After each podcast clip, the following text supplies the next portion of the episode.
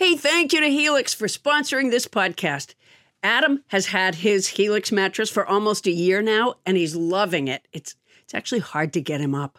In fact, he won't stop talking about it. You'll understand what we mean when he goes into detail. Thank you for the detail, Adam, later on the episode. But for now, we want to tell our listeners about a special deal going on. Our Sleepy Time Pal Helix is offering up to 30% off all mattress orders and as if that's not enough, two free pillows for our listeners. Go to helixsleep.com slash Paula. That's helixsleep.com slash Paula. This is their best offer yet, and I'll bet it won't last long. With Helix, better sleep starts now.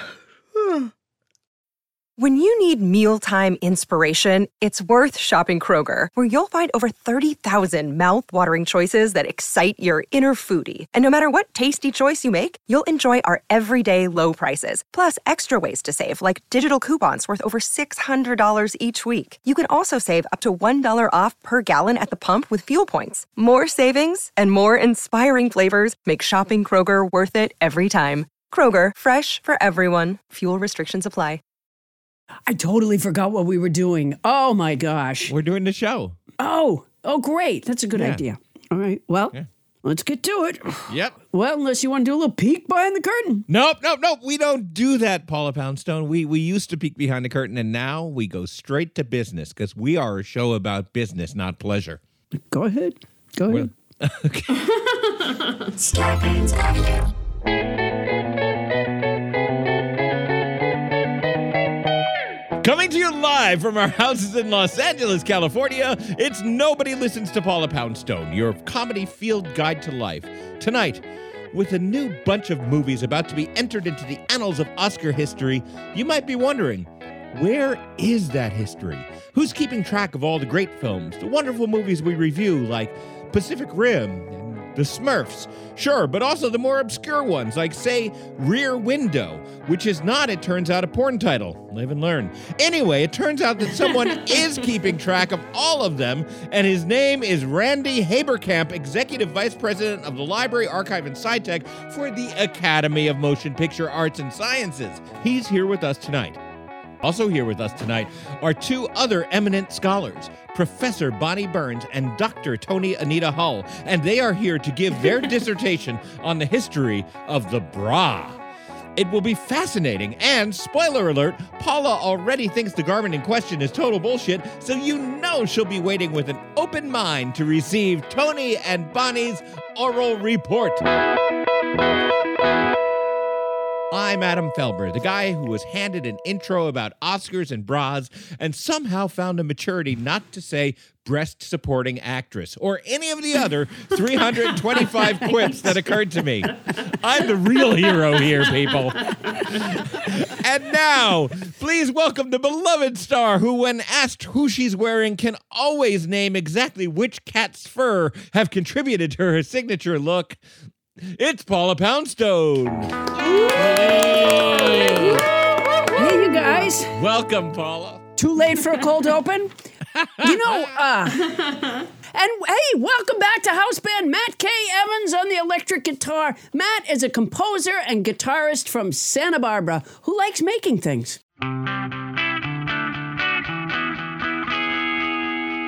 He'll write your friend or family member a weird and amusing personalized birthday song if you contact him at mattevansmusic at gmail.com. That's Matt K. Evans Music at gmail.com. Uh, You know what? What? Rihanna did my grabber What? at the, at the Super Bowl a while back. Rihanna did my grabber. I forgot to mention it before. At the Super Bowl. At the Super Bowl, she can't come up with her own shit. She has to steal from me. I uh, don't know Do that hear me she doing the umbrella from you. song. No, no, she stole from me. That was my grabber. What? Just being on a platform above? No, she yeah, she was like up high and yeah. Well, a couple of things. Number one, she had the foresight to tether herself to the platform so as not to fall and lose Yeah, a so- leg. yeah. Yeah, so she was not as good at the grabber Number as two, she am, did it but- while singing Yeah. and pregnant.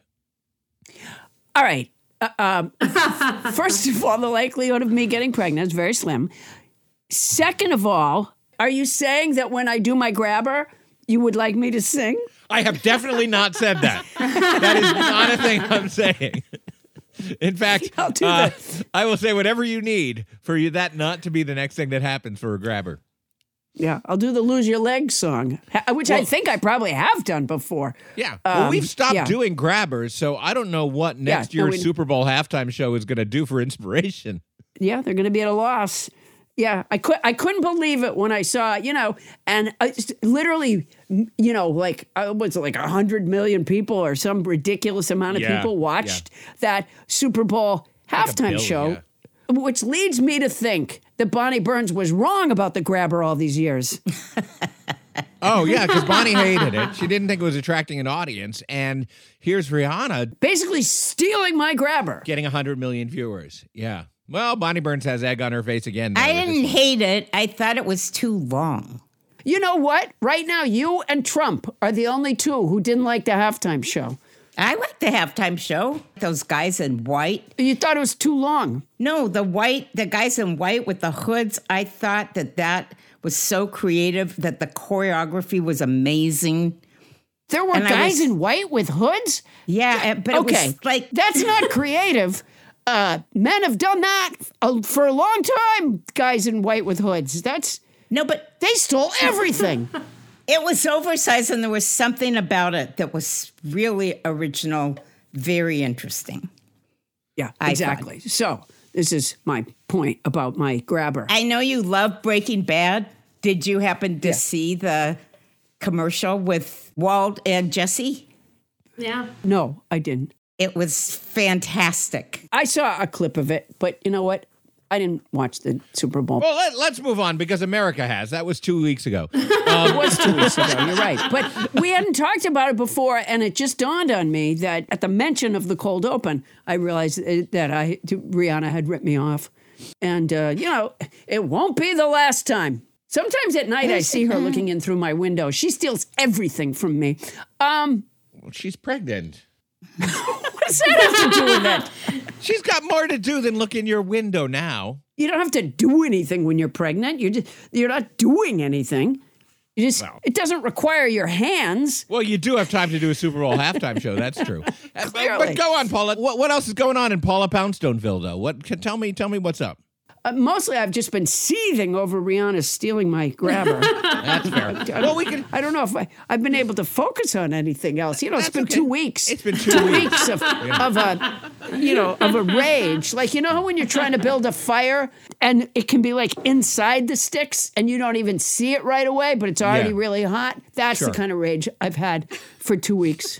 Let's talk to some other people out there. Hey, Toni Anita Hull. Oh, you're no. Lo- you're still not in Sherman Oaks. You're still out in Woodland Hills in your little motel room. Wow, Toni. How's your boyfriend at the bar? Any progress Oh with my? God! Stop! No, Have you been back to the bar, Toni? no, I haven't. I To have see not been Troy? back What was his there. name? Troy or something? I I don't even remember. I see him out smoking, and I see him out. I see him at the bar every night. That I You like, just said you haven't been the back to the bar. No, but I mean, like like last night I went down to get my car because I had to run to get cat food. Because we've been through a whole bag of cat food since I've been here, so I had to go buy more cat. Food. Well, food. you're probably hungrier than you were when you were in your apartment. I think. Do you think Mr. Totes is stress eating? I think he's put on a couple pounds. Um, but I'm still I'm still at the hotel six weeks and counting. I have up. I've gone from silver Hilton status to gold status in the time. I've been wow. It's on Friday or something. You're going back down to the bar, right? No, your assignment? hopefully I'm gone by Friday. I've extended my stay now until Friday, even though that was literally the probably the eighth. Time Okay, so I've go down to the bar on. Thursday and say goodbye to everybody for us, right? No, uh, I. You know what? I feel like I can't go back down. But can I tell you? To be honest, I'm gonna be honest. Truth, Because train. you did something weird the no, last I time. didn't do anything weird. weird. How I fucked up did you get What did the you last do? time you were down I in that didn't bar? do anything. This is gonna be weird. fucked I up. didn't get Never go to the hotel bar. If this you have is such a in the bad car, idea. turn down the sound right now. No, now. I just feel like now, like I don't know. I feel like I've talked about all of them in public. And what if they listen to the show and They now they're like, "Oh my Well, may- god!" maybe if you'd worn the sweatshirt, they they would. Yeah, yeah. But they But now haven't. I get, but now I can't have them listen to the show. Yeah, they don't listen to the show. You said you were going to go back down there in a sweatshirt, Toni. Okay, fine. Toni, could you bring like an autograph book or something and have everybody sign your book before you leave the hotel?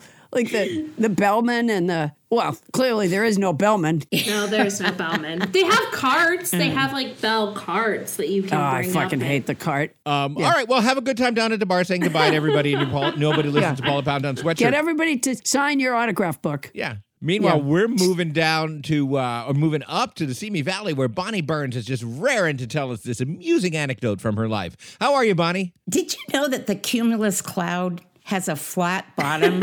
it's the rounded top that keeps changing shape. I didn't know that. That's interesting. A normal cumulus cloud floats in random patterns, and it's none of them, none of those clouds are together. But when they go together, they become a cumulonimbus, and then that can be ring. That can create Do you know why they go together? Because the, the male cumulonimbus cloud puts out a scent and it attracts the female and they mate. And Yeah. Pheromone um, thing. Yeah, yeah, for sure. yeah, exactly. Well, thank Yeah. you for that, buddy. And- is that what you uh, is that what you prepared for this week? Well, as they drift by, they can get bigger or disappear. Well, they get bigger until they rain, and that's cloud sperm. When it rains, it's cloud sperm. So gross. By the way, worst song from a Hollywood musical ever. Every time it rains, it rains. Sperm from the heavens. Whoa. God, it's so gross. Oh, you remember that great movie, Singing in the Cloud Sperm? That was a great movie. Awesome. Yeah. Ugh, just like clouds, just like ugh, jizzing or ejaculating all over you. Yeah, Wow, thanks- I didn't thanks say for making it more visceral, Toni. We get it now. It's so gross. Ma- makes you think of Gene Kelly in a whole new way, though, doesn't it? It's So gross. I was going to say that cumulus comes from the Latin word heap. It comes from the Latin word what? Heap. Yeah, that's where the female cloud will say to the male cloud, "Say, are you shaped like a duck, or are you just happy to see me?" Yeah. So gross. That one's not gross, Toni. That one just is nonsensical as I hell. can't. I can't get off the The cloud sperm. sperm. You know what? I think Yeah. she's a big a sex bomb, and she's just like trying to have us like she's acting oh the opposite, so that none of us ever guess. Yeah, yeah. Toni has Toni has a My secret brother life.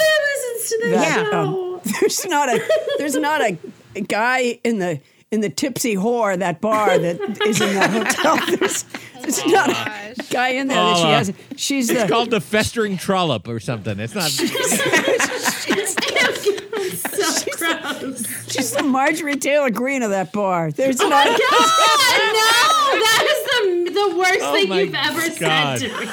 God, Toni is like beet red, and we haven't even gotten to, to our bra report. It's Like, yeah, true. we- Yeah, she's, she turns to a guy on a stu- on a bar stool and says, "Do you like walking in the cloud sperm?" And out they out they go. It's a Wow. Beautiful story, uh, Toni. It's uh, really Not uh, you, true you- at all. You can be yourself in front of us, Toni. That's okay. to an extent. Yeah. You know, apparently, you know, she's been away for like two weeks at a time, going on a cruise. It's Yeah. one week on the cruise and then one week of healing, usually. Oh my God. No, She has her hands over her face. You, you, you know, you know, Paula. That's what her happened to face. her her apartment. It was it was the, the the damage came from inside the house. Is what I'm saying. It wasn't like some pipes or- God. Well, look, Toni, if you're gonna Why chain is this somebody a to the pipe, it's segment? gonna What- break. What is this not? Moving on. Paula, do you have a word for us? What is the segue? Toni, um, I just want to say before we go any further, you've been doing a great job. And you know, we could sell nobody listens to Paul Poundstone umbrellas, I think. Because Yes. I mean, I don't, I, you, I don't mind getting wet in the rain, but now that I know what rain really is, I, I, I might want an umbrella. I'm I'm a little bit uncomfortable with it too. Suddenly, I'm I'm a potential umbrella customer. Oh my gosh. You know, Toni, I'm so glad you asked. Uh, I do have a former Nobody Listens to Paula Poundstone vocabulary word to ask each of you the definition of. Listeners, if you go to our Facebook page, you'll find that I've been adding on limbs and features uh, to, uh, to for Adam, Toni, and Bonnie's portraits each week. Uh, when they tell me the correct definition of a former Nobody Listens to Paula Poundstone vocabulary word, I, I don't know if we've practically expanded any of our vocabularies, but some beautiful, suitable for framing portraits are certainly emerging. Um, so I'm going to ask Bonnie and Adam to take their headphones off just for a second. I'll signal you back when it's your turn. And this grueling mental contest will start with Toni Anita Hall. All right, Toni, you ready? I'm ready. All right, so there's a former Nobody Listens to Paula Poundstone word. I will say that when I found it, I had to look up what it meant again myself. Myrmidon. What? Myrmidon. It's M Y R M I D O N. Myrmidon. Myrmidon. I have no freaking clue. Um, You know, you could really use an elbow. I know Myrmidon. I it is um You better not be Googling. no, I'm looking at it. I'm trying to really use reasoning like Oh, what these parts of the word could mean. Yeah. Um I don't I don't think it's a type of dinosaur. No, it is not. Uh, uh, it is a noun that means follower or subordinate of a powerful person, especially one who is willing to engage in dishonest activities. Oh, that's good. Yeah. So, like the majority of Trump's cabinet, pretty much any lawyer that he hires at this point, Myrmidon. Okay. Um, Thank okay. you. All But right- all I did not um, know. Well, I have a feeling you're not going to be the only one. I wouldn't have known either had I not read it. Um, all right, let me uh, let me signal Bonnie Burns back in. Bonnie Burns is coming to the microphone. Wow, you guys were talking for a long time.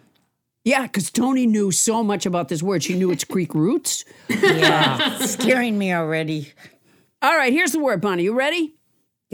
It's myrmidon. Can you spell it? Uh, yes, M Y R M I D O N. It is a salmon spawn. Salmon spawn? okay, keep in mind, listeners, these are former Nobody Listens to Paul Poundstone vocabulary words. And each of these words was read every week for four weeks uh, it, within the vocabulary I think song. this was a word when I was on a cruise or something. I actually don't remember it either. Myrmidon. Um, okay, uh, Adam, uh, Adam Felber, uh, there he is. Okay, here he comes. He's approaching the microphone now with a confident look on his face. Uh, all right, Adam, you ready? I am as ready as I'll ever be, Paula Poundstone. Uh, the word is myrmidon. Myrmidon? Yeah, Really? yeah. uh, like M Y R M A D O N kind of thing? Close. M Y R M I D O N. Myrmidon. Yeah. I feel I feel so much like Alex Trebek now. That, that you know, there's part of me that feels a little arrogant that I know the answer, but I'm reading it off a paper. That's an underwater mafia boss. You're so close. It's an underwater actually- mafia boss. It, it, he really does sleep with the fishes. Turns out your octopus is late on his payments this month. I'd hate to see him wash up on a beach somewhere. Yeah, that's a nice tentacle you got there. Um, all right. Uh, myrmidon, it's a noun that means follower or subordinate of a powerful person, especially one who's willing to engage in dishonest activities. A So- myrmidon. All right. I think so. All right. If we think That's of Don, uh, if if we think of Don as like the Donald Trump, and then a, a mermaid, uh, mermaid, like the mermaid, like somebody who services him. I don't know if mermaids really service anybody, but uh, you know, somebody who's a sycophant. Um, I mean, I don't know if It's like a mermaids lackey. are really Yeah, a sycophants. lackey. Yeah. Yeah. Yeah, it's a it's a toady. That's what myrd- myrmidon means. Uh, a, a toady. No, but like damn it. near. You were well, Great you were word. closer than the others. Myrmidon. Not only was I closer than the others, I think I might have the log line for a very successful new Hollywood movie. Un- Underwater Don. Can, I mean, am- think of it. yeah, I'm surprised it hasn't been made yet. Yeah. I'm surprised it's not made by uh, who's what's the name of those movies that I'm so sick of? Uh, Marvel. Yeah. Yeah. No, I, I I think we open off the coast of Sicily. All right. Well, Paula, that was fantastic. Yeah. Speaking of movies, uh, Stanley Kubrick said a film should be more like music than like fiction, a progression of moods and feelings. While Alfred Hitchcock's take was the length of a film should be directly related to the endurance of the human bladder. Sorry, Stan, I think Al's got you on this one. But we'll consider the entirety of film history and still have time to take a pee break when we come back.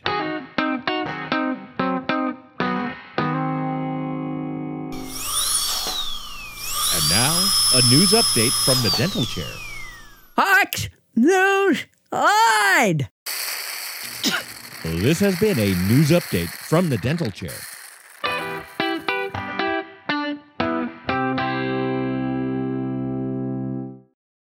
Hey, Paula, it's been almost a year now since I got my Helix mattress. And as you remember, there was some drama surrounding Helix mattresses because Oh, when oh my Helix gosh. first sponsored us, Bonnie took the mattress and Yeah. she's been loving it. But finally, I got my chance to get a Helix mattress and I sleep so well. I mean, the family bed is where we all gather. We watch movies in, in our room occasionally and everybody just piles on it and it it's comfy. And yet, when one person hops on, the other half of the mattress doesn't fly up.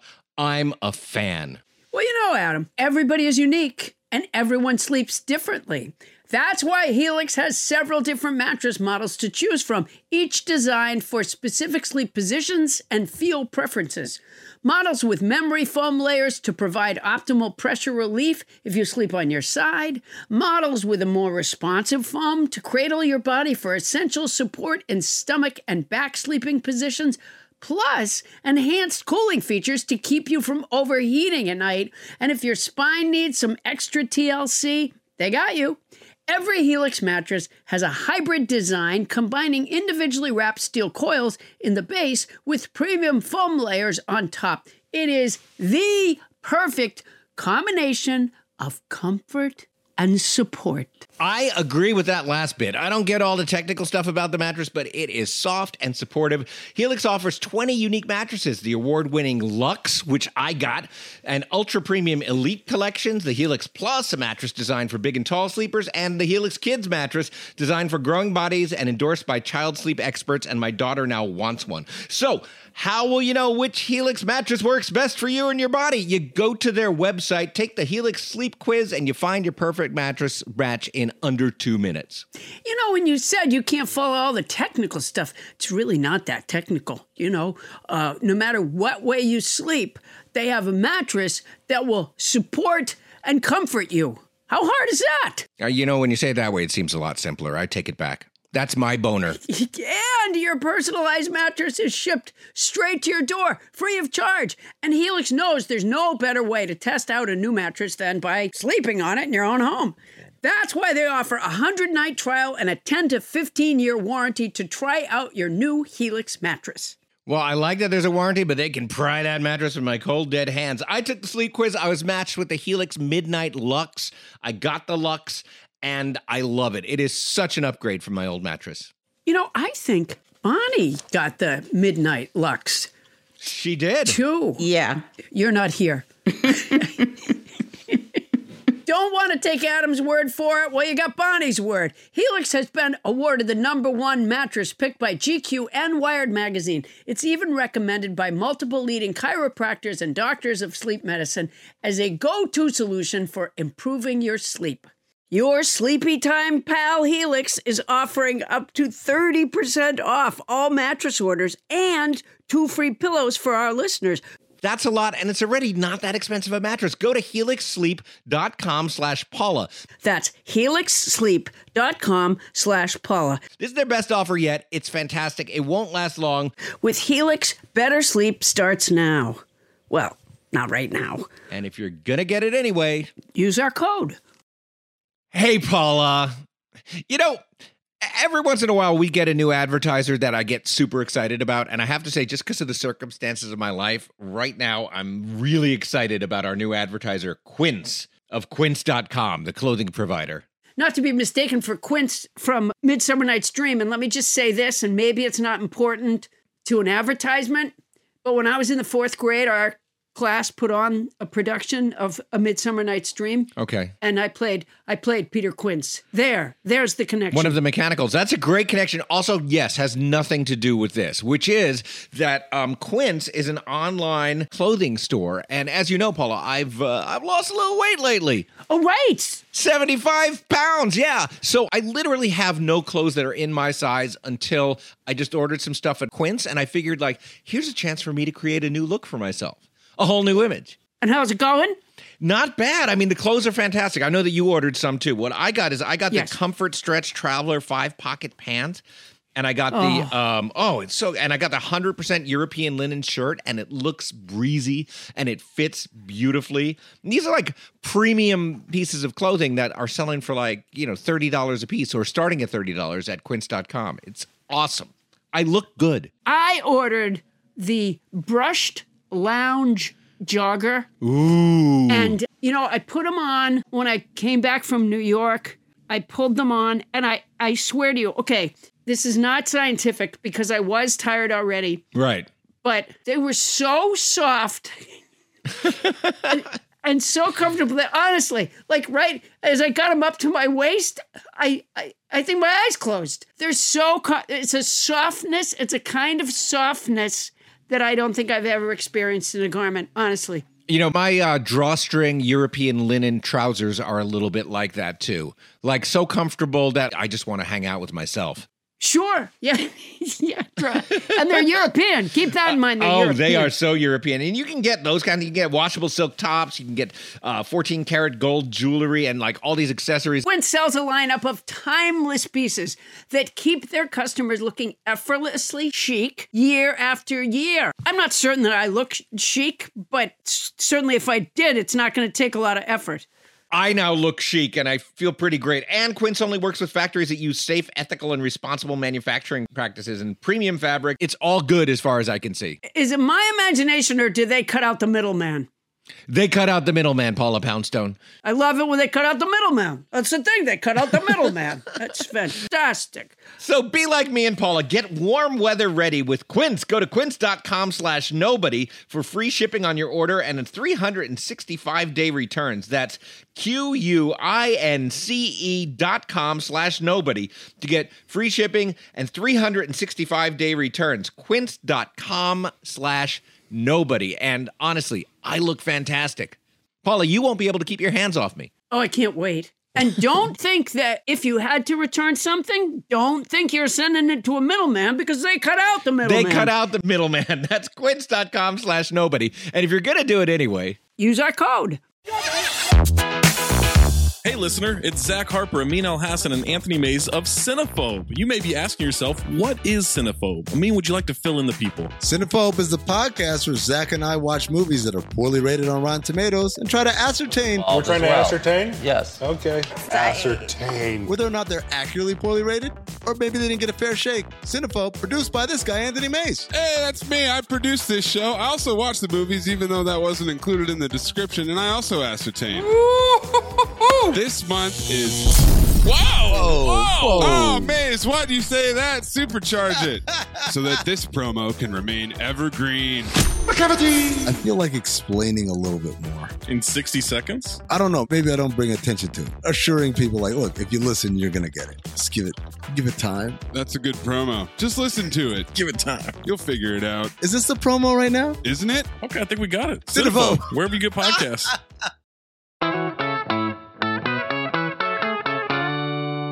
On this day in unremarkable history, Jesus said, You know what?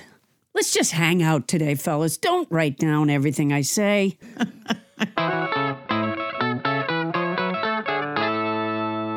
And we're back. Thank you, house band Matt K. Evans. Hey, Paula, you're looking uh, pensive, as you tend to be at the beginning of the second part of our show every week. I, this is my pensive period. Adam, Yeah. I used to work 12 to 14 hours a day as a table busser at a restaurant in Boston. I kept the schedule for the Harvard Square Cinema, which was mostly like a, a revival movie house. They had a different double feature every day. I kept their schedule on the wall in the restaurant kitchen just above the trash can because just thinking about going to the movies lifted my spirits. It, it's where I saw The Thin Man, My Man Godfrey, All About Eve, Rear Window, Duck Soup, Casablanca. Oh, great movies. I'm not the first one to say this, but movies transport you. Not the shit you make me watch, like Predator and Titanic and Xanadu, but Hey! lots, lots of others. Uh, I love movies. I love quoting movies. I love old Hollywood. I love old movie posters. I love knowing little tidbits and pieces about how movies got made. For example, in All About Eve, when the car runs out of gas and Celeste Holm and Bette Davis are stuck in the freezing cold. And they were all bundled up in furs. Yeah. That was done in a sweaty, hot sound studio. It was a hundred and fuck in there.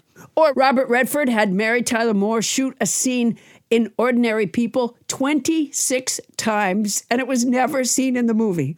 I love little tidbits like that. Uh, You know, there must be a, a place to learn more about movies. There must be someone who could tell me about it, but I don't know who it would be. So I'll just keep sifting.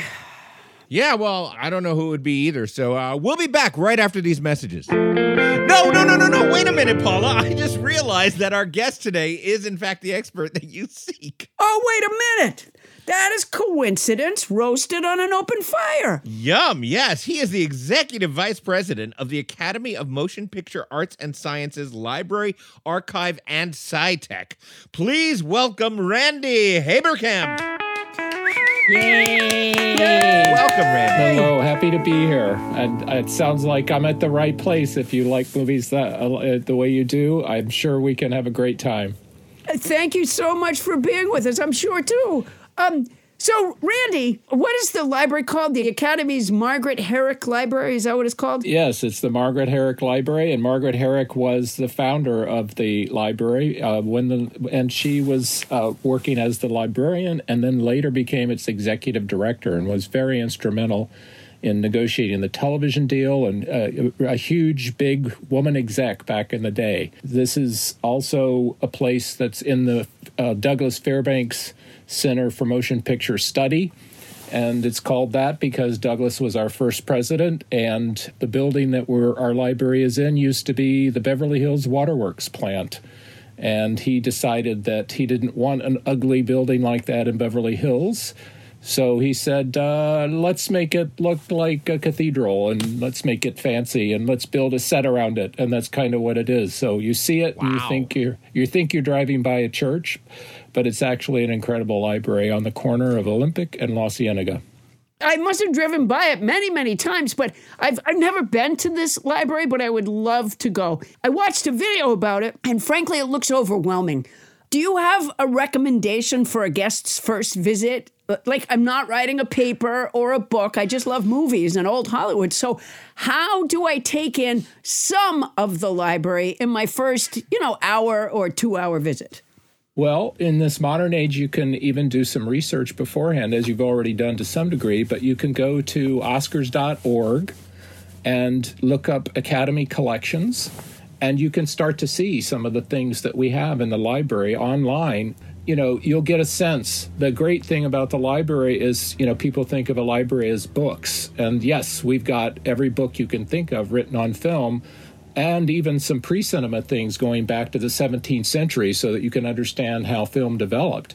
It's a great collection not only of books, but photographs, stills, posters, production design drawings, personal papers of people like Alfred Hitchcock and Katharine Hepburn and James Wong Howe, all kinds of incredible filmmakers from not just actors and directors, but editors and production designers and executives and critics and all kinds of people. What about Confessions of a Puppet Master by Charles Band? Well, I don't have my Rolodex uh, or, or my card catalog out. That may have been a self-serving question on the part of Adam I, Felber, I'm not surprised. I, which would there's one now. talk about your coincidences. Yes. Um. So I saw. I told you. I, I saw the video. I think it was called the the Home of Movie History. Yes. uh, about the library, and there was a shot of a bunch of Manila folders in a rack, Yep. and one of them was labeled Swiss Family Robinson. It didn't look big enough to hold a script. Right. So what do you think was in that folder? Uh, that particular file is uh, going along a, what we call our oversize file. Uh, because it's a library, we don't just have a box that's like Swiss Family Robinson, where everything about Swiss Family Robinson is in it. We have the script with the scripts, we have the photos with in the photo department, and we have what we call oversize. Oversize usually indicates that it's a press book, which is all the ads and things that were made for the film's original release. And I, I happen to know that Disney at the time, assuming that's the uh, Disney version, because there was another one, but uh, uh, they tended to have large size, almost like double size press books. So I suspect that's what's in there. It could also be 11 by 14 photographs, but I suspect in this case it's the press book. I'm going to go there and look for it. Okay. Um, I love that movie, by the way. Me too. Within the library, are, are the materials from All About Eve or Bridge Over River Kwai given the same representation in the library as Xanadu? Ooh, that's a good question. Do you know what I mean? Because there are some films that are great and everybody should see if they have the opportunity, and then there are some not so much that Adam makes me watch. Again, Well- this is part of our show is we watch movies that might not be great. That's not I'm making you watch them, Paula. No, you've he's made. I would never have watched Xanadu for any reason. Um, Okay, well, what I can tell you is uh, the one thing you learn at the academy and at the library is for every person who says this is the best picture ever made, there's somebody else saying, I will never watch that. This is the worst thing I've ever heard of or seen.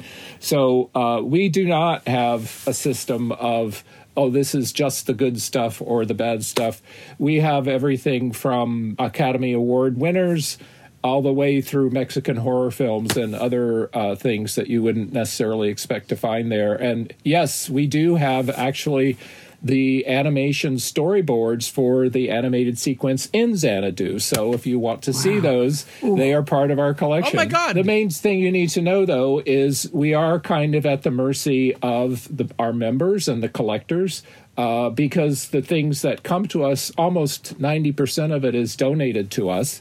Um, there are some books and things that we uh, either purchase or that uh, we find ways, other ways to get donated to us or somebody to uh, to sponsor them. Alfred Hitchcock's papers came to us from the Alfred Hitchcock family, and the reason we have pretty much everything you'd ever want to know about Alfred Hitchcock is because of that donation. And so, Wow. in in Alfred Hitchcock's case, he did have the little key from Notorious that was zoomed in on by the camera.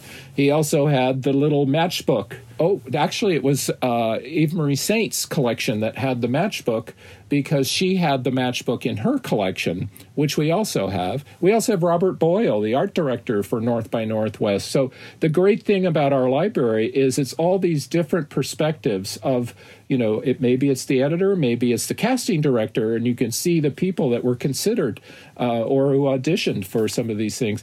It's really a, an amazing way of understanding the collaborative nature of film.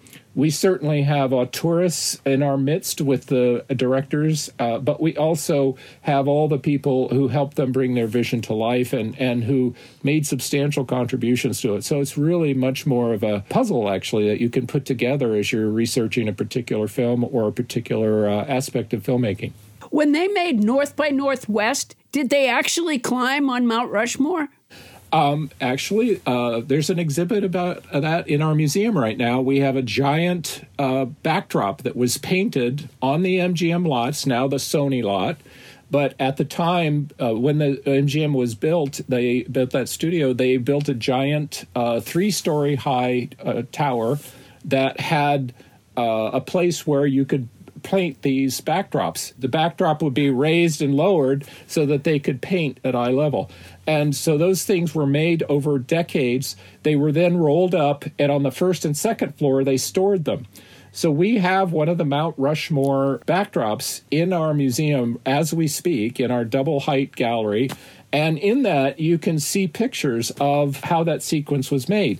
We have the storyboards uh, that were that were done specifically for that sequence, and we have basically shots where you can see they were never at Mount Rushmore except for a publicity re- uh, release.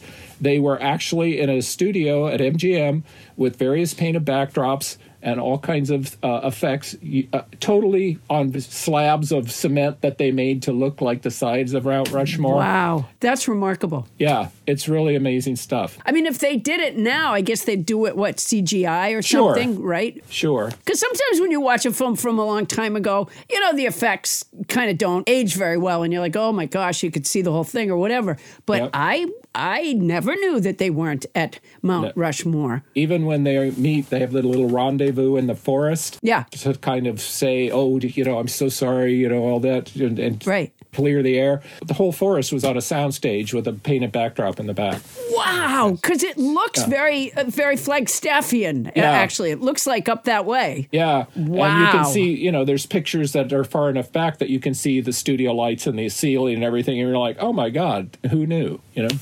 Yeah. Yeah. Oh, that's so cool. So I'm guessing the studios give you a ton of stuff too over the years. Yes. And, you know, again, d- different people bring in different stuff. You know, we've had people literally walk in off the street. Somebody came into the library and had a puppet, uh, cut out silhouette puppet from the 1926 feature designed by Lottie Reiniger.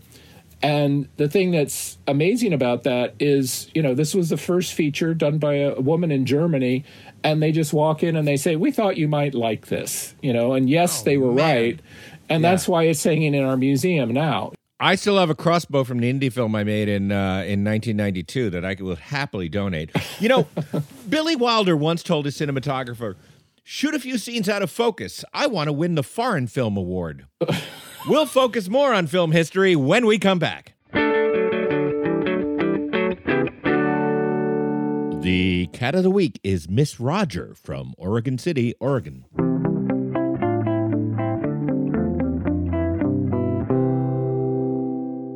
Hey, it's just me, Paula Poundstone. I don't want to bring you down by reminding you of why we need to laugh, COVID, but we do. Laughter could be practically prescribed by a doctor. Climate change. And there's something about the shared emotional experience of being a part of an audience that makes the laughter that much more powerful. Kids, 99% of the time when someone types LOL, they're lying. You don't laugh out loud at stuff when you're alone. You acknowledge in your head that you think the thing you're seeing or hearing is funny. Depression. That's why television shows use a laugh track. By the way, it was only recently that it dawned on me that the Flintstones couldn't have had a live audience. Loneliness. I'm not saying that I'm the only one who can provide this healing laughter, Trump, but I am saying you need to get it somewhere. And it happens that I work in theaters all over the country. Nuclear war. Go to paulapoundstone.com and see when I'll be at a theater near you. Parallel parking.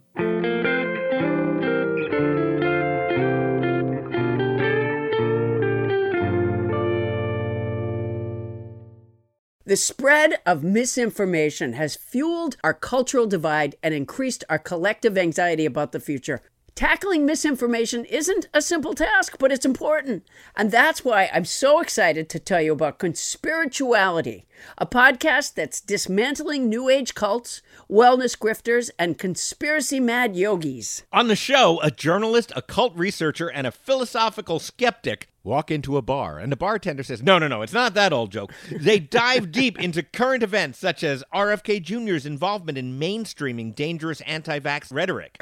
They crowdsource, research, analyze, and dream up answers to the problem with, get this, proven science as their ultimate guiding light. I highly recommend you check out Conspirituality's fascinating episodes on creating comedy in the MAGAverse with Jordan Klepper or RFK Jr. flirting with body fascism. And you've listened to a bunch of them at this point, Paul, I know, and you tell me you love it. I, I do. They're they're fascinating, and my favorite part is they use wait for it, proven science. And, and if, if there's any kids listening, that's a class we used to take. Proven Yep. science as their ultimate guiding light. I love that. From exploring cults to analyzing our cultural and political landscape, the Conspirituality podcast will help you stay informed about misinformation and help you resist fear tactics. Find Conspirituality on Apple Podcasts, Spotify, or wherever you get your podcasts. A detective came and knocked on the door, and I said, Is it Renee? And he just gave me that solemn look. It was the worst day ever. The Proof podcast is back with a new case and a new season. 23 years ago, 18 year old Renee Ramos went missing. Her body was later found in an empty Home Depot building on the edge of town. I don't think that they arrested the right people. It's about time somebody's trying to do something. She had a black eye about two weeks before she was murdered. They are involved. They definitely had her body and her backpack. You know people are going to judge you, right? Of course, they're judging me now. They've been judging me damn near my whole life. You can listen now to season two of Proof wherever you get your podcasts and follow along with us as we reinvestigate the murder at the warehouse. I have to ask Did you kill Renee?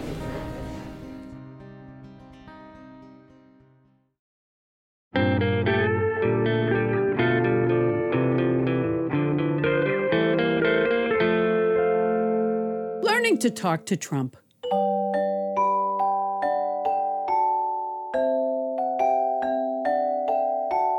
Talking to the former president can be difficult, but by practicing these suggested phrases in front of a mirror for just a few minutes a day, you'll be saying what you need to say to him with confidence in no time. Get a pen and a paper and write them down. Today's phrase is You should look up the word exonerated before you use it again.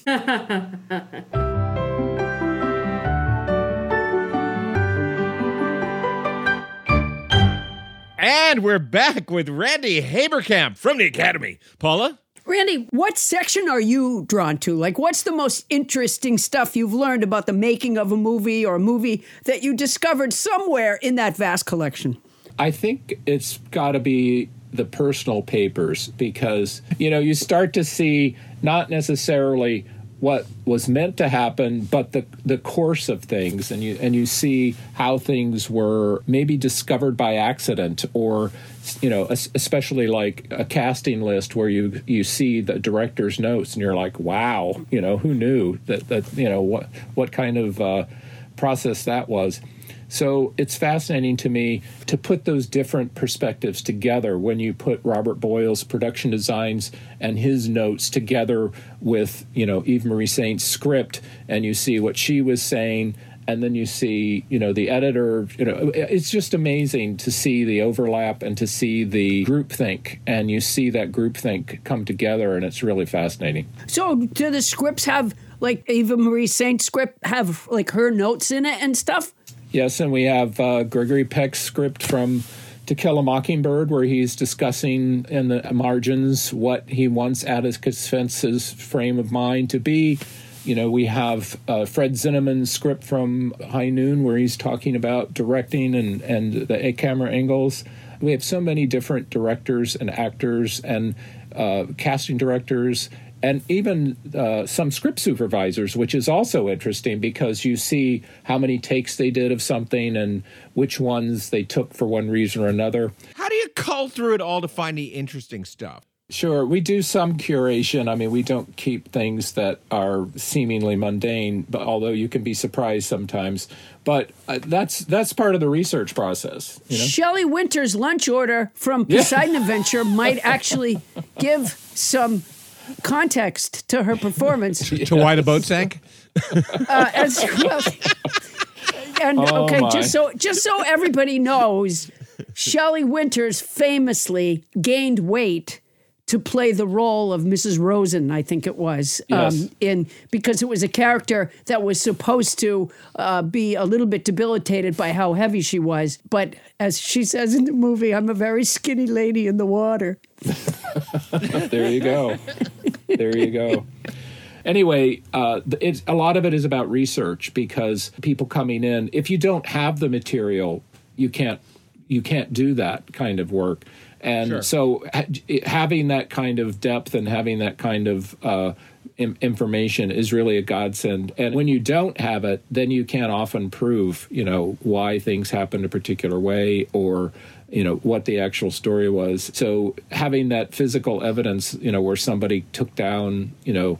Uh, even something like lunch orders is like, oh well, they were located. They shot that scene in in this particular place because here's the lunch order that tells you where it was. You know, so it's great. I, I so prefer uh, the idea of learning the information in that sort of more organic way. You know what I can't stand is what do they call it on a on a DVD? The commentaries. Yeah, the the, the backstory. My gosh, I hate that. I, I think part of it is because they know they're it's a performance Right. right in itself it's a performance like i remember um, my my kids went through the you know the twilight phase with the twilight movies and watching that director talk about the making of that it was nauseating um, whereas if you just if eh, because it was a performance of sort and and i'm not a fan But there are some Um, commentary tracks that are really good. I mean, they vary in quality hugely. Yeah.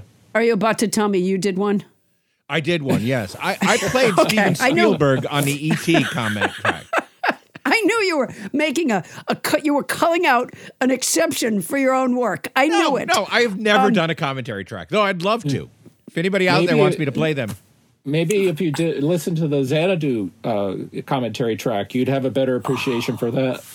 Oh no! I think I, I, I I think I have the most appreciation anyone could have for it already. All right, with the possible exception of the movie The Front with Woody Allen, I don't feel the story of the blacklist years when Hollywood was bullied by the government has ever been told well in a film. If I wanted to use the resources of the library to tell th- that story well, how would you recommend I organize my search? Uh, first of all, uh, I I love the front, and I agree with you. It's probably, if not the best, certainly one of the best. Uh, but there, there's also the way we were, which is a film that I think do, deals with with the uh, blacklist very well, even though it's somewhat of a subtle approach to it. But uh, and there are a couple of others that have been out, but it is a subject that I think uh, deserves to more treatment and one of the things that we've been doing is, you know, first of all, the Academy had its own blacklist story as far as, uh, you know, being, you know, supportive, you know, by not giving awards to people like that. And then later giving them back and saying, okay, and one of those was Dalton Trumbo. Uh, where Walter Mirisch, who's still alive, by the way, and still, you know, he's 101 almost, and you know, he, he gave Dalton Trumbo his Oscar back, and uh, he was past president of the Academy. He said, "No, it's time. This this this was an injustice." So, the Academy has done uh, what it uh, could in in that regard to make amends, but at the same time, uh, people understanding what that was and the effect that it had. Um, you know, certainly deserves to be uh, looked at. And so we have a lot of files and a lot of stories on various people who either were blacklisted or uh, felt that they were that their careers uh, were ended. So we we do what we can to make sure that that material is there for research. So if you want to do a documentary or you want to base a story on the concept of the blacklist and, and create fictional characters, there's plenty of material uh, from which to create you know a realistic story by doing research and, and coming to see what we have. Paula, I think you should do it from the point of view of a guy who like thinks he's blacklisted with everybody else and he's trying to lead them together, but it turns out that he's just kind of past it and not getting cast anymore. That he just doesn't get hired. Yeah, 'cause Yeah, he's yeah, exactly. yeah, he's not yeah. that good. He's just not that good. Yeah. Yeah. When I don't get roles, I say it's because I'm blacklisted. But Me too. I've been I have been Yeah, blacklisted since like 2005. It's because people think I'm a communist.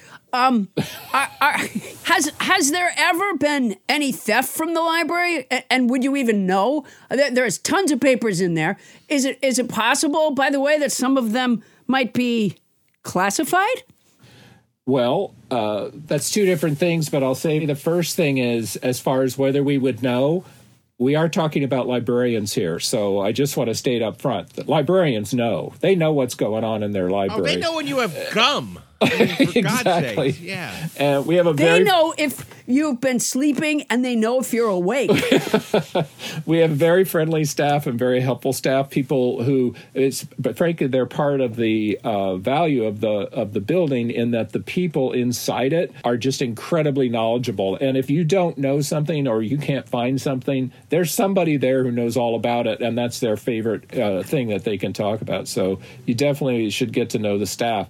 But the one thing I'll say about the uh, theft angle is it's very rare that we've come across something like that. You can't check things out from our library. You have to study them Oh, while you're okay. there. We can make Xeroxes for you or copies, or if you want a photo print, we can do that. But at the same time, you, you know, you're kind of uh, not necessarily under observation, but you're definitely in a secure space. The other part of that is we actually have had a couple of instances where we realized and we even knew who took what and what they did. And just to show you how vigilant librarians can be. There was one guy that came in, and the people knew him so well. They knew it was him, and they didn't have to do anything other than to say, Do you want us to let your mother know you've done this? And he brought it back. Wow. wow. That, you know what? Law enforcement should use exactly. that. That's good. Exactly. Are you aware of a movie maker who used the library as a major resource in a film that we would know? Sure, sure. One of the things that ge- gets used a lot for, and the example is there was a film called Mank about the making of Citizen Kane. The production designer for that film came in and used all of our material in Citizen Kane. Same thing with Hail Caesar, the Coen Brothers film. The production designer came in and said, "Okay, I really want to know more about what I'm doing here and how this should look and the period and all that." So, uh, on on a visual style level, we actually have a lot of stuff that people find very, That's very cool. uh, helpful. Uh, the other part of it is, uh, you know, uh, we had a screenwriter, uh, Larry Karaszewski, who's on our board, and uh, Larry's partner, Scott Alexander. They write a lot of their films about people that they feel never have had a biography done on them because they're so unusual, but that's what they find unique about them. So they come in and do these films like Ed Wood and, and like Larry Flynt and various others. And uh, so when they came in for Ed Wood and uh, looked at the files and saw the films uh, that Ed Wood had done and saw the pictures and everything, they realized, okay, this is going to help us really uh, create this the way we want it to uh, to sound and to to uh, to look. Cool. Hey, Randy, that was excellent. And now we are going to run all this amazing information that you've given us through a device that we have in our archive called the old Pouncedonator. Paula? How's been Matt K. Evans on the electric guitar? Thank you so much for bringing your hot licks to our goofy show. You sound great. If I can bring you with me when I do the Super Bowl halftime show, I will. And if I can ask for a little backup music, I'll tell you what the old Pouncedonator spit out.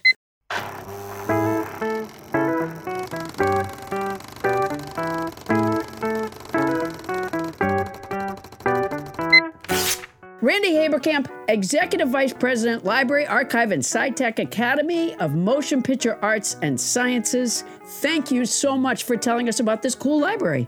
I'd love to take you up on your offer of a tour.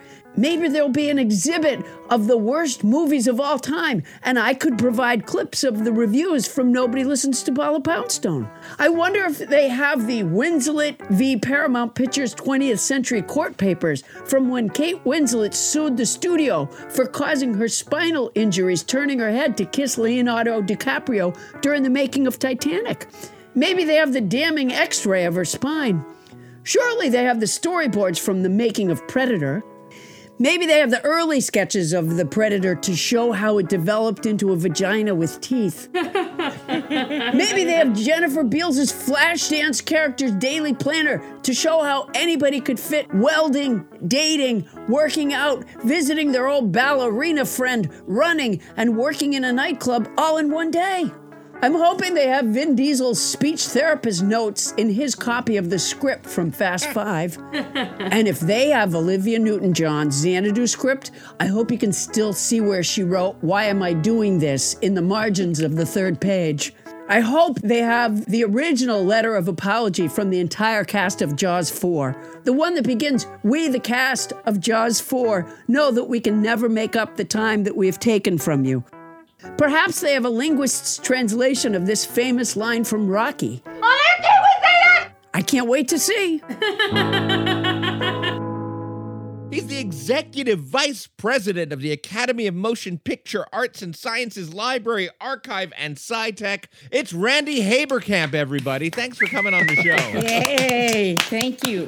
This is a lot of fun. Randy, this is wonderful. Tell us again where the where the library is located. Uh, it's on the corner of uh, Olympic and La Cienega in Beverly Hills, which is literally like the furthest most southeast corner of Beverly Hills. And uh, it's also available online at oscars.org. Cool. Coming up, now that we've supported the filmic arts, it's time to talk about a completely different form of support. It's the history of the brassiere. Lord help us all. on a brand new Bonnie and Toni's oral report. When we come back.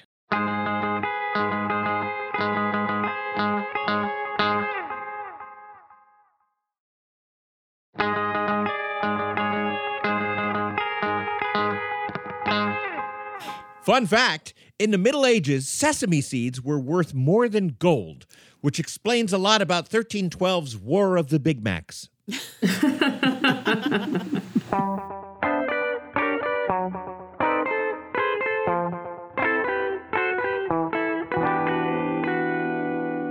Hey, thank you, Matt K. Evans. Remember, Matt will write your friend or family member a weird and amusing personalized birthday song if you contact him at mattkevansmusic at gmail.com. No, and no, we no, are no, back. No, no. Get back, Blue. Get back. Get back. My dog is going to disconnect my computer. I know it. Blue, get back. Go back. Come on. Does your dog know the command go back? I don't know. Uh, yeah, I'm I guessing know. no is the answer to that question. go back. Uh, sit. How's this? Sit. Go sit. Go on the couch. Come on, Blue. Cut it out. Bonnie, I don't think your dog understands any of these things. All right, give me a second. No, wait. Honestly, just give me one second. She's talking to the dog in, in complete sentences. It's a peek behind the curtain. You know, dog training, Yeah. Adam, take, takes a long time. It's not a It Yeah. does. It's not an overnight thing. But generally speaking, a, a, a dog doesn't know. go back. Well, what about Yeah. no? When he was trying to get onto the table, I said no. Did it work? He just like stood there like coming towards the table. All right, now he's All right. okay. All right. Well, now now let's get to our show. Here we go. Hey, Paula, what's going on? You look like your bags are packed for something. On my bags. Attention, unidentified flying object launchers. Please vacate the airspace to enable my travel for the following events. I'll be in Annapolis, Maryland at Rams Head on stage on Saturday, March 11th. I believe there are two shows. And Cincinnati, Ohio at the Taft Theater on Friday, March 17th. For tickets, go to the tour page at paulapoundstone.com. That's paulapoundstone.com. Thank you. All right, and we are back, and this is exciting. And first of all, I want to commend everybody for um, not mentioning cloud sperm when uh, Randy Haberkamp was here. That was a lot of, a lot of restraint. Another victory for our team, I think. We were putting on the. We spiffed up for company, basically. we- we, we put on airs with Randy. But now we're going to take off airs because it's time for something I love. It- you know, Bonnie and Toni do the oral reports. Yeah, they are. They're great. You know what? You guys should put out a long series of educational videos. Uh, Toni and Bonnie's oral reports are always fascinating. All right. So, ladies and gentlemen, for reasons that I can't remember, uh, maybe Julie Berkobian remembers, we were discussing it on the show a couple weeks ago. Mm-hmm. Okay. Thank you, Julie. Thank, thanks for jumping in there, Julie.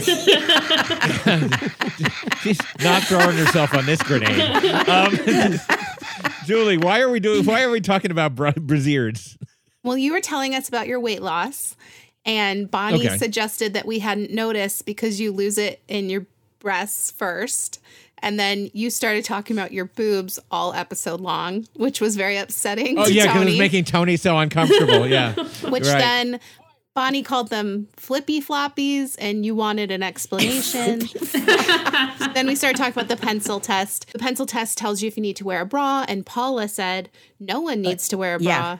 And so now So we're that's, here. You don't. That's our scientific and scholarly motivation to do this report. Paula believes that that, that brassieres are completely unnecessary. They are. Um, but I I don't understand what Bonnie. Why do you say that you lose weight in your breasts first? What I was saying was his head still looks as big as ever. It's How did we work this around lost weight. it on me? No, and he was saying that he's noticeably lost weight. So I was saying it must be like from his chest down and no more flippy floppies when you lose weight. Those things don't take as much. And like a guy doesn't like it when their little breasts take bump. Oh my god. wow. Bonnie, how long did you write for Hallmark again? Boy, you can turn a phrase. Um, no, first Okay. of all, I do notice that Adam's face is more slender than it was a little while ago. Had you not told me you'd lost weight, I wouldn't have paid any attention. But now that you've said it, I'm like, oh yeah, I do notice that. So that's part. His face is part of his head. I Yeah. mean, now that Paula said your face looks thinner, I mm-hmm. think your head still looks like the big size, but I see that your face looks What the fuck is going on here? How did this become an opportunity? To, I, I don't get it. I'm so glad we didn't let this side of a show when Randy was with us because really, All right. Well, t- to to what I'm sure will be my everlasting regret, everybody, it's time for the history of the bra with Bonnie and Toni's oral report, ladies. Boo, boo, boo, boo, boo, boo, boo, boo, boo, boo, boo, boo, report. I did not consent to that. Was that Yeah. bird is the By the word, but uh, with boobs? it's not a report about a body part. It's a report about a garment. about a garment? Yes. So uh, the primary Boobs go in the garments. Sorry. I'll, I'll They just do. go ahead. I'll just be quiet. I was so excited about the whole boob thing. I didn't think I would be, but now that we're into it, I'm kind of excited about it. Boo, boo, boo, boo, boo, boo, boo, boo, boo, boo. Report. Okay, I'll shut up. So we've definitely done the intro. Uh, who's, who's, who's beginning with the information? I'm beginning the report. Okay. Um, first of all, who invented the bra? You might be asking yourself. So some historical accounts credit one person, but in reality, the bra doesn't have just one inventor. Uh, over the centuries, the bra design has evolved from concept to concept and design to design to become what it is today. Bras have adapted and been influenced by fashion culture and sexual tastes of the times. From the from the bandeau-like strips of the cloth worn by athletic women in ancient Greece to the classic underwire bras we know and love today. You're Uh, the- reading, Toni. the bra has got their It's not your own words. over the course of history. No, maybe I wrote that. Maybe that's my summary of. Did you? Yes, no, she did. it to Bonnie. Yes, she did. We worked on this very hard. The part about knowing and loving the underwire bra, that came from deep within inside Toni. Yeah, it really Yeah. felt like. That- yeah. Yeah. I think she wears an underwire. I do. What kind of an allegation is that to make? I do wear an underwire um, bra. Typically. Yeah, I do too. Great. I love that we're sharing, but this is supposed to be a report. Okay, okay. Adam and Paula. It all began in the 1500s. The corset arrived in France. And the reason they liked the corset was because it smushed the woman's boobs up and you could see them like Oh, Bonnie, you, you, know, the could do that without visual aids. You do not have to. Bonnie, Bonnie. this is how it started. Please. It Yeah. pushed the it pushed the breasts up and together, causing the tops Yeah, but of you the don't have to do that while spill you're saying it, my point. for a shelf-like bust effect. And these For a early shelf-like? corsets- A yeah, shelf-like that's what they bust called it, a effect. Okay. shelf-like bust Yeah, effect. shelf-like. And these Yeah. early corsets had a long piece of wood or whalebone sewn into the casing, and then that's you know what smushed the middle of the woman inside and pushed up her boobs. Oh my gosh, this must have been so comfortable. You could keep things on those shelves. That's probably also, and this is a separate report, I think, um, but that's probably also where the um, glass figurine culture began. Uh, where because of the shelf-like nature of the woman's breast, it's, it's natural to want to collect like little glass figurines. The Hummel, for example, probably Oh, yeah. came along after this. I would guess. That's the first thing I think. No, Yeah. I'm like, oh, I could put a glass unicorn on there. yeah, or you know, or a teacup, or okay. Sorry to interrupt, Bonnie. I just No, no, that's fine. Okay, so in 1889, a French designer cut a corset in two and created two separate undergarments. The top section supported the breasts with straps, and then the lower piece cinched and shaped the waist. So the top piece was a brassiere. Well, that was the beginning of the brassiere. Yes, Adam. So, then what happened? In 1914, uh, the first modern bra was actually invented. in 1914. 1914, a New York City socialite. I just want to say that I think the part where she said, "So then what happened?" She wrote that. Yeah, that one felt original. That was classic Toni. So then what happened? I, I hope nothing bad ever happens, like that Toni experiences something like this, but she would be so great testifying in a murder. So Yeah. then what Then what happened? happened? hey, Toni, um, what is the name of the socialite who in 1914 invented this? Mary bra? Phelps Jacob. It's not important.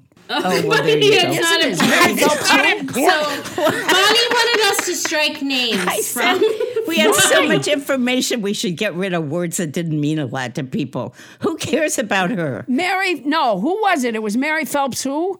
Mary Phelps Jacob. Who's ever heard of her? Mary Phelps Jacob. No. Because how many listeners right now are, are doing their genealogy and realizing, fuck, I'm related to Mary Phelps Jacob. No, don't leave the names out. No, I said unrecognizable names. What was important was it was a socialite. It it didn't matter about her names. We've mm-hmm. left some names in mm-hmm. here. So you decided what was important. I know what the volume of material is to get through. I didn't want our It's report to lag.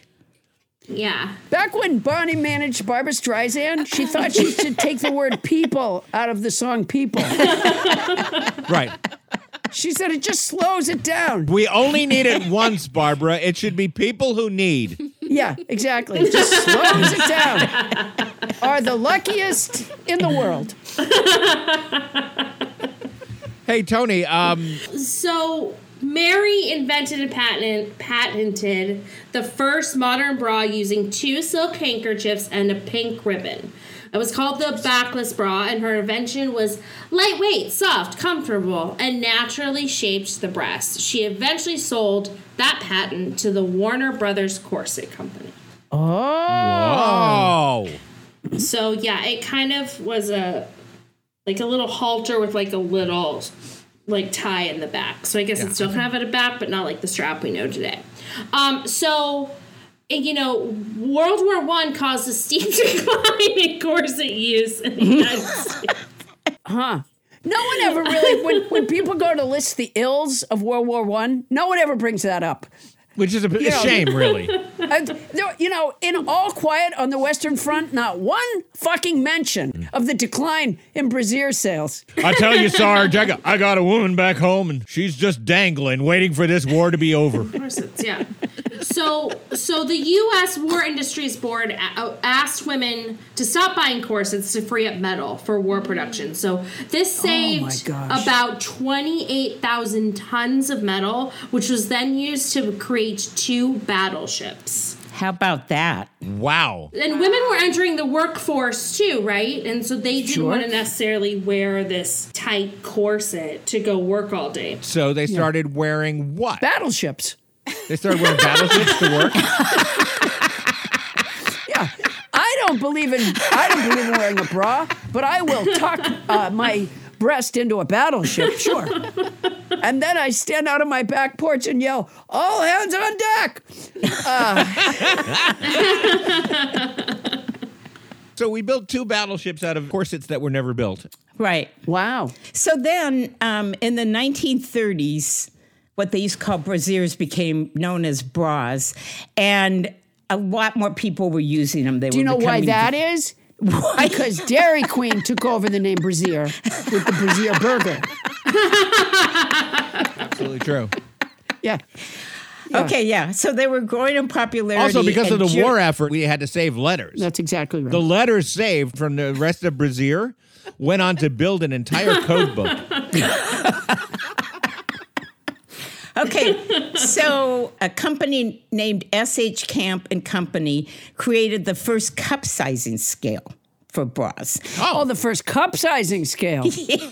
They attributed different letters to different size cups. You know, the A to D. Now we've got the triple E, E, but I don't think they had that back then. But we use the basic concept still today, okay? And that was an evolvement from the way the bras were before, which was one size fits all. My daughter wouldn't tell me when she had a D cup because I had told her she had to get all A's and B's. Oh, that's, a lot of lot of kids will do that to you. Yeah, a lot of a lot of shaming for girls. Okay, in 1947, cleavage became popular. And Frederick Well, I think cleavage was popular from the start. Well, I know, but maybe Wait, it- that was the whole corset thing. Oh, I know, I know, I know. It took it took shape in America.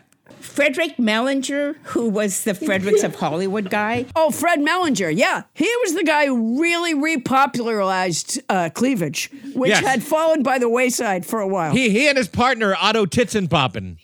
Yeah. Oh my god, stop. What? It's a German name. You can't deal with German names all of a sudden, Toni. Oh my god. There was a brief period where cleavage was not in at all, and it was much more fashionable for a woman to force one breast to go left and the other to go right. and then the cleavage thing came back again. Okay, sorry to interrupt. Well, here's here's what I think the difference was about like how the corsets pushed up their boobs so you could see more boob. But what Frederick Mellinger did, Fredericks of Hollywood, was he came up with the first padded bra. And he also released the first push-up bra. So even if you didn't have boobs, you could still look like you did have boobs. Boy, Wow. Big advance in the field for sure. yeah, really made a really made a mark. He did. Now we're in the 50s. Aren't we? Bust out your poodle skirt, kids. Um, so, so, so I think that was hers too. I think Toni wrote that. Excellent, Toni. Thank you. All original. You've been doing a fantastic job. So, uh, bra manufacturers began to create bras using different fabrics, colors, patterns, and shapes. Oh, so, boy. this is the decade where stars like um, Patti Page, Marilyn Monroe, Lana Turner popularized the cone shaped bullet bra. Oh. Yeah. So until that, nobody had breasts that were shaped like that. No, they still don't. They still don't. Okay, live and learn. Maybe it's like putting your foot into a high-heeled shoe with a pointed toe. I, I think it kind of is. Yeah. I like the maybe there. Bonnie is allowing for the possibility of real bullet shaped breasts. Um, doesn't want to rule it out. Yeah. Okay, so. Yeah. No, there's no breasts that are cone shaped. That's None. No, no. Okay. Um, it's mostly for safety reasons. There are no breasts that are. No, but you know what? I bet if you had like a bra where the cup was square shaped, then you put it on, your boob would look square. Well, yes. So- your boob would look. So the thing about the pointy thing was the same thing. They moved it into that shape, right? Oh, I am now looking forward to a world with square bras. With square, square breasts. I might have an idea. The trapezoid will be all yours. You know how you could get those griddle machines that are in the shape of Mickey Mouse? You could just Yeah, don't use that on your breast. with a bra. Those Bonnie, keep your breasts makers. out of the waffle iron is my advice. Right now. I think, you know, we do have some young people, uh, like kids, that listen to this show. And so I just want to make an announcement right now. Uh, no, don't use a waffle iron on any body part ever. Pretty good, pretty good advice. Sound advice. Yeah. All right, continue with your report. In 1964, the Wonder Bra is invented. That early. Yeah, so it actually became popularized in the 90s, but um, it was invented in 1964. So this is a push-up underwire bra. So it didn't become popular until the 90s? Till the yet it- 90s. Isn't it that started, wild? They started making it. So people were in factories making Wonder Bras from the mid 60s, knowing that no one was going to like them. They Yeah. would just they would they'd make tons of them. Only one or two would sell, and then finally the '90s. They were made with a Canadian company too. Oh, let's just keep making these, eh? And sooner or later they're gonna like them. Well, they drink. So I think we just keep churning them out. Let's churn them out. Boy, that's somebody that really has stick to itiveness. That they could start in 64 and it doesn't become popular until, you know what? That gives me a lot of hope about our podcast. Yeah. So in 77, the sports bra was invented because women were becoming more and more active and they needed something that would, you know, hold their boobs better. Yeah. It was named the jog bra. Was it uh, named after Alfredo Jog? Um, well, Yeah. okay. But that magazine, Jogs, never really took off.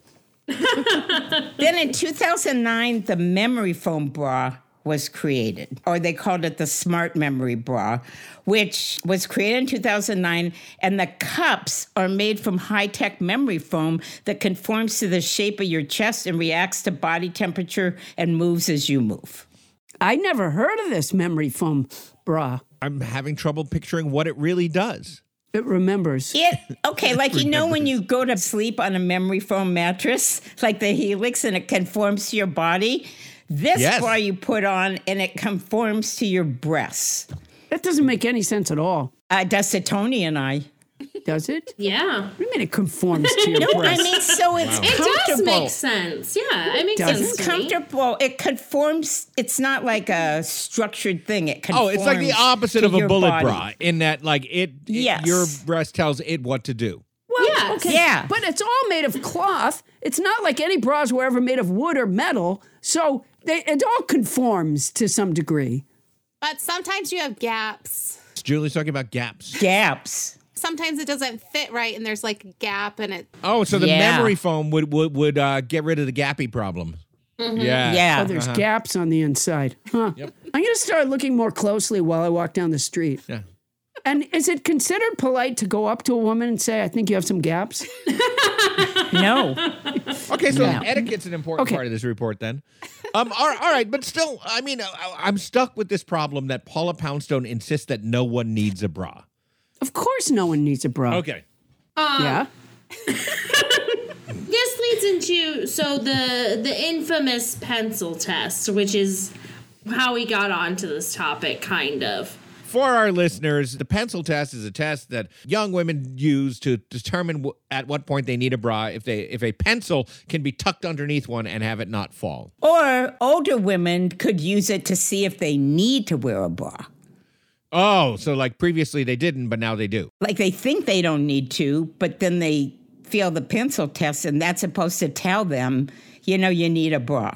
Oh, then they do the pencil test and they realize, I see. Okay, so here we are. We're at the pencil test. Go ahead, Toni.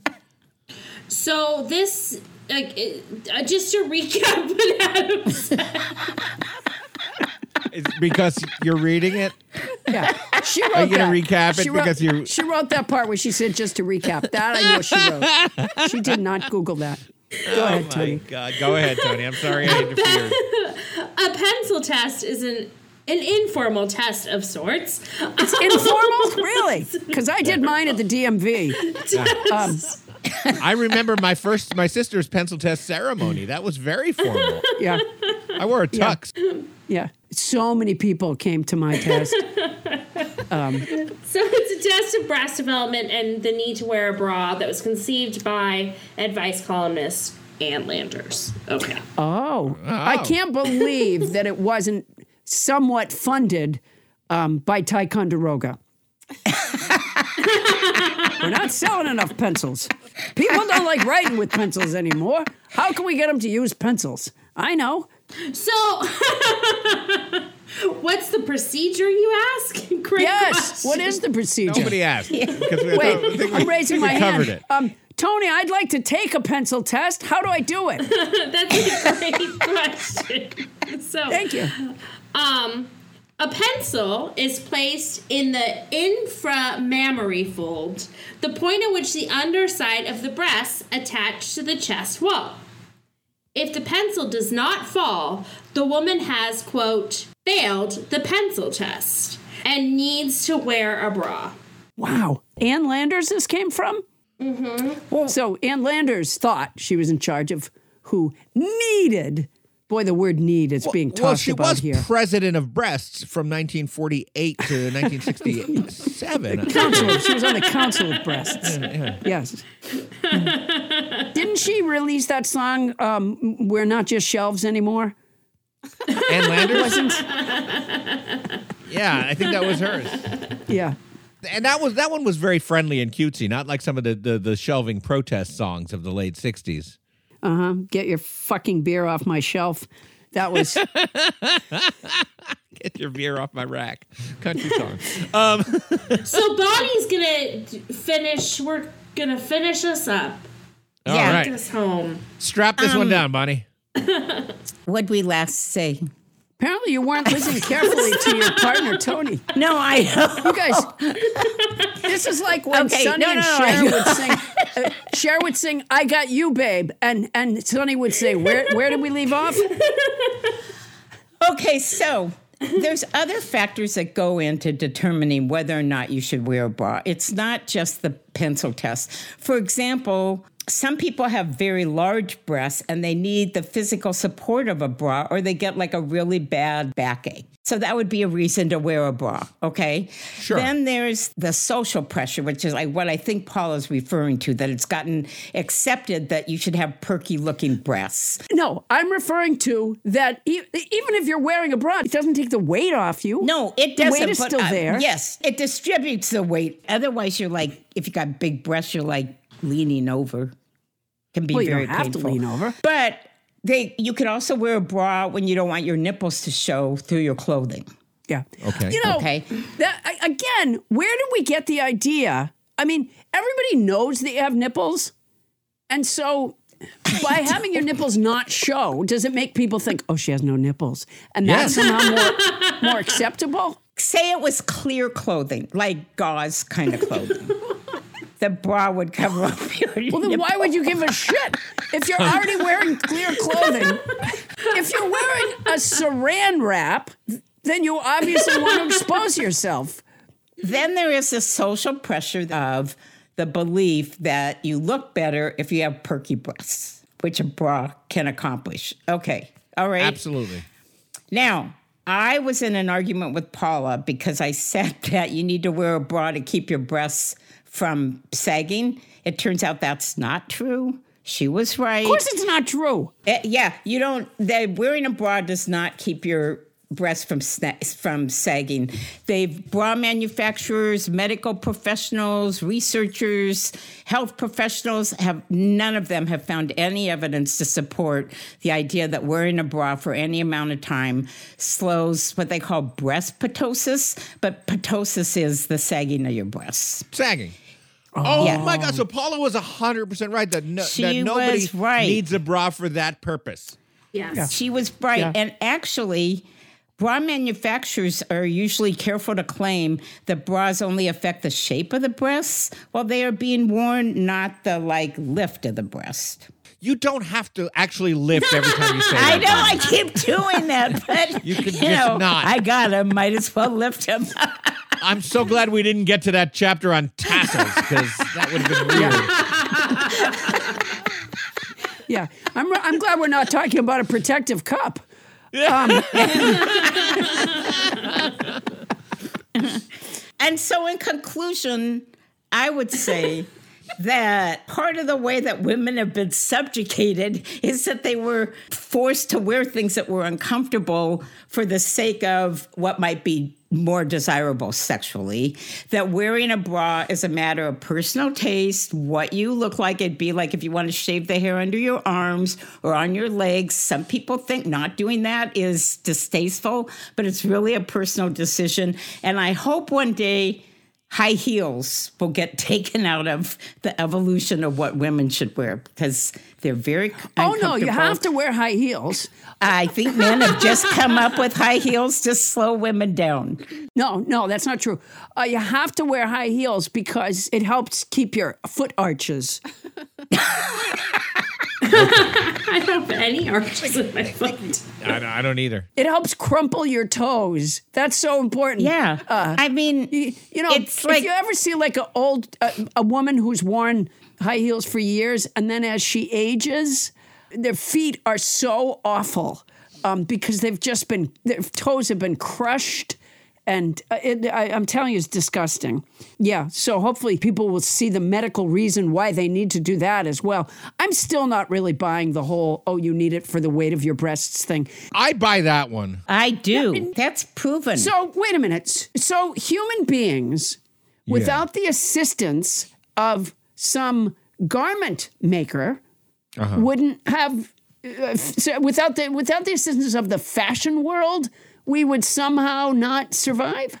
No, I'm not saying not No. survive. Uh, women who have you know large or unusually large breasts, I mean they're they're heavy, and Yeah. probably probably it caused a lot more pain back before bras were invented. Not necessarily bras for aesthetic purposes, but ones that to me it's just like a backpack. Think about how a backpack distributes the weight of what you're carrying all over your body and makes it a lot easier to carry stuff. My aunt had like the straps were digging in and she had like severe shoulder issues. That's why some women have breast reduction surgery because they're in so much pain. That's what she did. That's what who did? Julie's aunt, Knockers, Knockers Berkovian.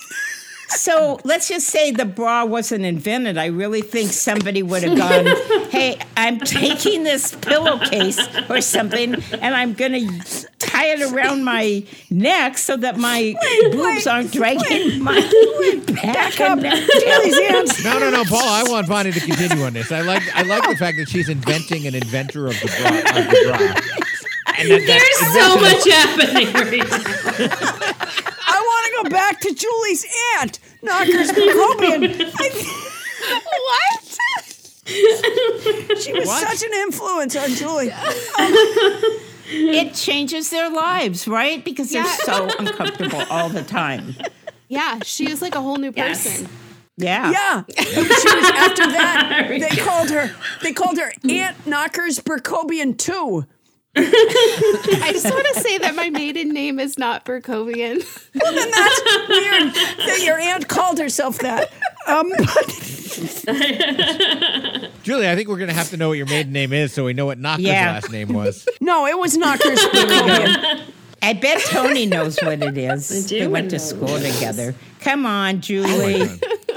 I think now that we've identified her aunt as as a woman who had huge uh, strap marks in her shoulders until she had breast reduction surgery, maybe her aunt would like to remain private. Uh, Possibly. too bad.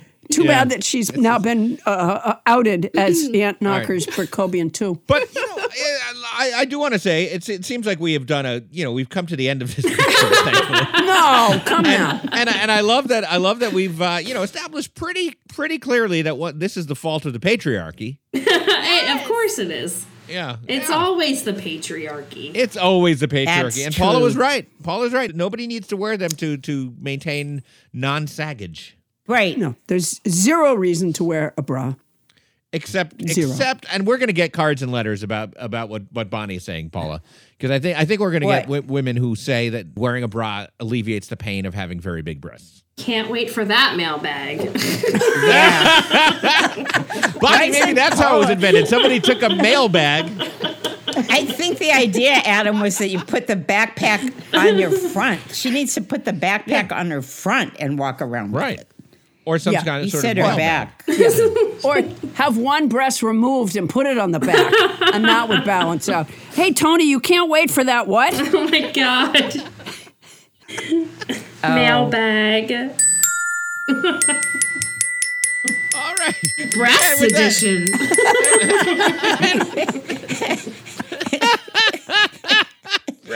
Triple E And with that, we've come to the end of Bonnie and Toni's oral report. Great job, women. Yeah, Um, very nice. just Very nice job. Yeah. report. No, it wasn't Bonnie. It was not a report about breasts. It was a report about the garment. Oh, okay. Bra Yeah, um, report. you both did a really great job, and you did it under uh, the tyranny of those huge memories. Uh, so,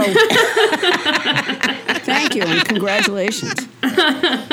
All right, well, that was fun. Hey, nobodies, if you have questions or comments or you want to lecture us about how, yes, you personally do need a bra, you would do that by dropping us a line at nobody listens to Paula Poundstone at gmail.com. Also, if you'd like to be one of our house bands, if you're musical and feeling like that could be something for you, once again, that's nobody listens to Paula Poundstone at gmail.com. And Paula, what is going on in your Poundstone product empire this week? Are you vending those Poundstone brassieres yet? Uh, to, well, they're going to be nobody listens to Paul Poundstone Brassieres.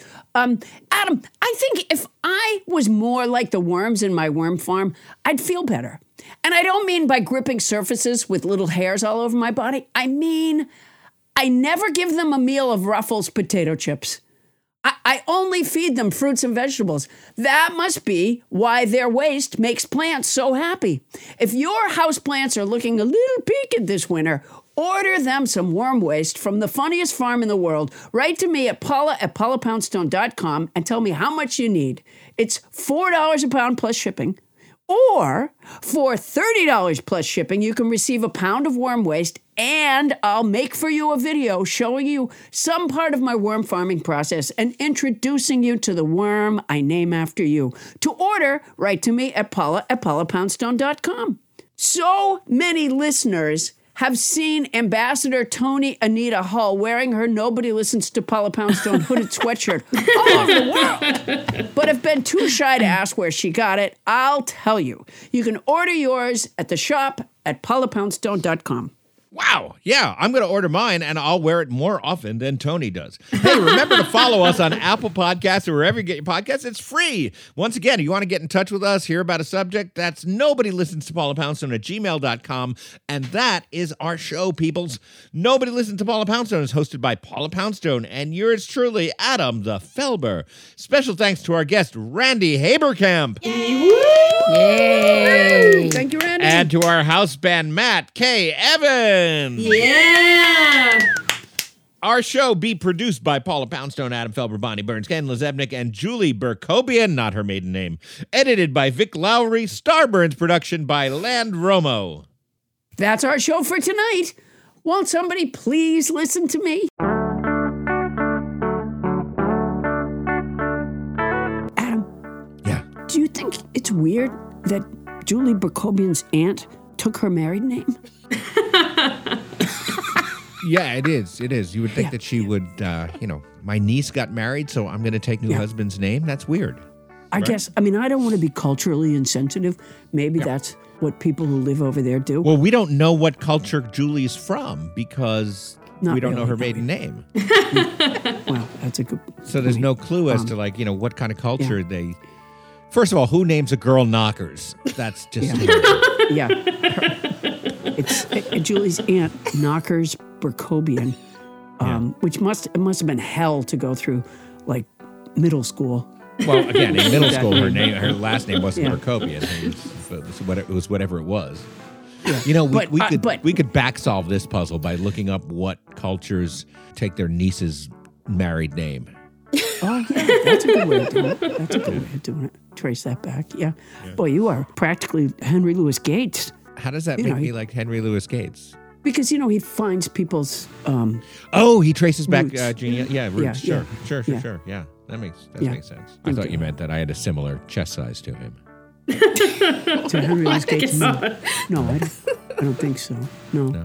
His head's not as big as yours, according to Bonnie Burns. Is my head really that big? I, Bonnie calls you um, Globe Felber. Uh, Globe she- Felber. Yeah, yeah, yeah. She apparently thinks you have a huge head. I don't know. Nice. Yeah. Well, No, but you didn't have a fatty head. you're not here. You're not here. You're not here. This is the, this A is the big head. You're not here. You're not. Yeah, you're not here. I don't understand why we can't be in the coda. Okay, but you're not. You're why? Because you're not. It's not your part of the show. Paula and I have one little section we have to ourselves. Yeah. This is, We furnished so, it. Shh, shut the door. Shut the door. They keep Okay, getting door- in door- here. yeah. I don't know how they keep getting in. I don't know. It's like they've learned to do the doorknobs. How do they do that? Yeah. They're like velociraptors. I'll tell you something. When, when my son was little, well, he wasn't little, little, but when we watched Jurassic Park together, he was always scared of a lot of things. But when he saw that part where the, they figured out how to do the doorknobs, that was pretty much the end of any possibility of a happy life for him.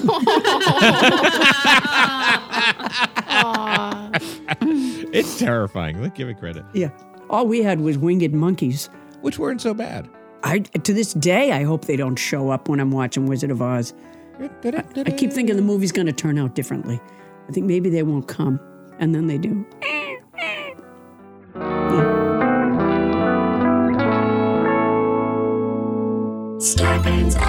A a podcast network.